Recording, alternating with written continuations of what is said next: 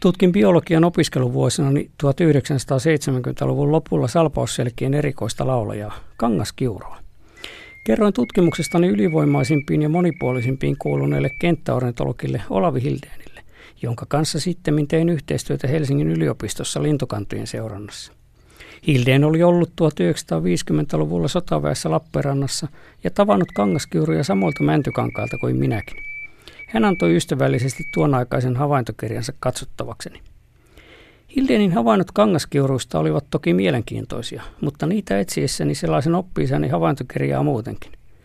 Erityisen vaikuttava oli otsikolla Suuri Perämeren retki, kuvattu venematka kesältä 1957. Hildeen seilasi pitkin Perämeren rannikkoa ja laski tapansa mukaan huolellisesti vesi-, ranta- ja saaristolintuja. Oulun salosta löytynyt Rantakurvin pesä kuului jännittävän tutkimusmatkan suuriin yllätyksiin. Rantakurvista saattaa syntyä väärä mielikuva, joten on paras kertoa, millaisista kurveista on kyse.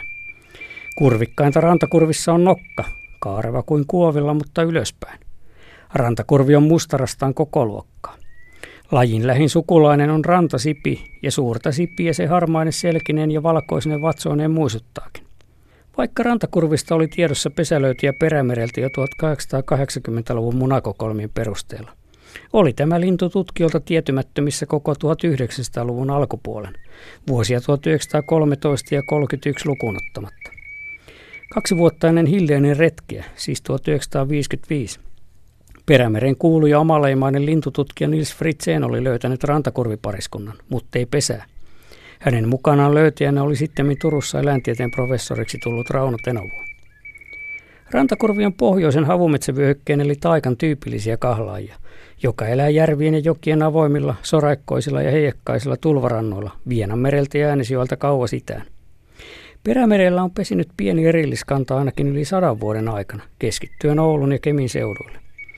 Vaikka pesälöytyjä ei 1900-luvun alkupuoliskolta ole, on luultavaa, että pesäpaikkaa vaihtaneita pareja on pesinyt jatkuvasti harvoilta kiikaroijilta piilossa. Joka tapauksessa 1950-luvun puolivälin jälkeen pesiviä pareja varmistettiin vuosittain. Enimmillään noin 30 paria 70- ja 80-lukujen vaihteessa. Siitä pitäen pesintiä on seurattu tarkoin, mutta seurannasta on valitettavasti tullut samalla yhden erikoisimman lintumme historiankirjoitusta. Kanta kääntyy nousun jälkeen nimittäin pysyvään laskuun, eikä jäljellä ole enää kuin muutamia hupenevia pareja. Rantakurvi on luokiteltu Suomessa äärimmäisen uhanalaiseksi lajiksi, ja se saattaa kadota maastamme kokonaan lähivuosina. Näin mitättömässä lintujoukossa pesinnän tai muuton aikaiset sääolot, muutamankin emon menehtyminen talvialueella vaikkapa petolinnun kynsissä tai monet muut sattumatekijät voivat sinetöidä sukupuuton.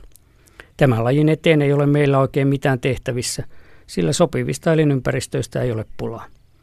Luonnonrantojen lisäksi rantakurvi on hyväksynyt pesäpaikoikseen puutavarakentät, satamat ja muut ihmisen raivaamat avoimet alat. Englantilainen ornitologiystäväni Peter Castell tarvitsi lintujen pesiä ja poikasia kuvaavaan kirjaansa valokuvia myös rantakurveista. Hän vieraili venäläisten lintututkijoiden opastamana Siperia jokivarsilla ja totesi lajin siellä yleiseksi. Pari vuotta sitten julkaistu erinomainen käsikirja Venäjän arktisista kahlaista kertoo, että miljoonia rantakurvia pesi etenkin taikan suurten jokien avoimilla tulvarannoilla, pohjoisessa puurajaa myöten. Hiljattain venäläiset tutkijat löysivät uuden pikkupopulaation Vienanmeren lounaisrannalta. Pesimajan ulkopuolellakin rantakurvi on suurharvinaisuus, jonka kymmenet tuhannet lintuharrastajamme näkevät vain 10 tai 20 kertaa muuttoaikaan länsirannikolla ja Etelä-Suomessa. Rantakurvit palaavat talvialueeltaan Afrikan itärannikolta touko-kesäkuun vaihteessa ja lähtevät takaisin jo heinä-elokuussa.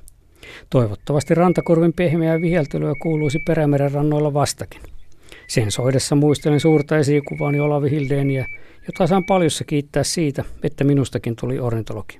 Parempaa elämäntapaa kuin vaikkapa rantakurvien tähystelyä en ikinä keksisi.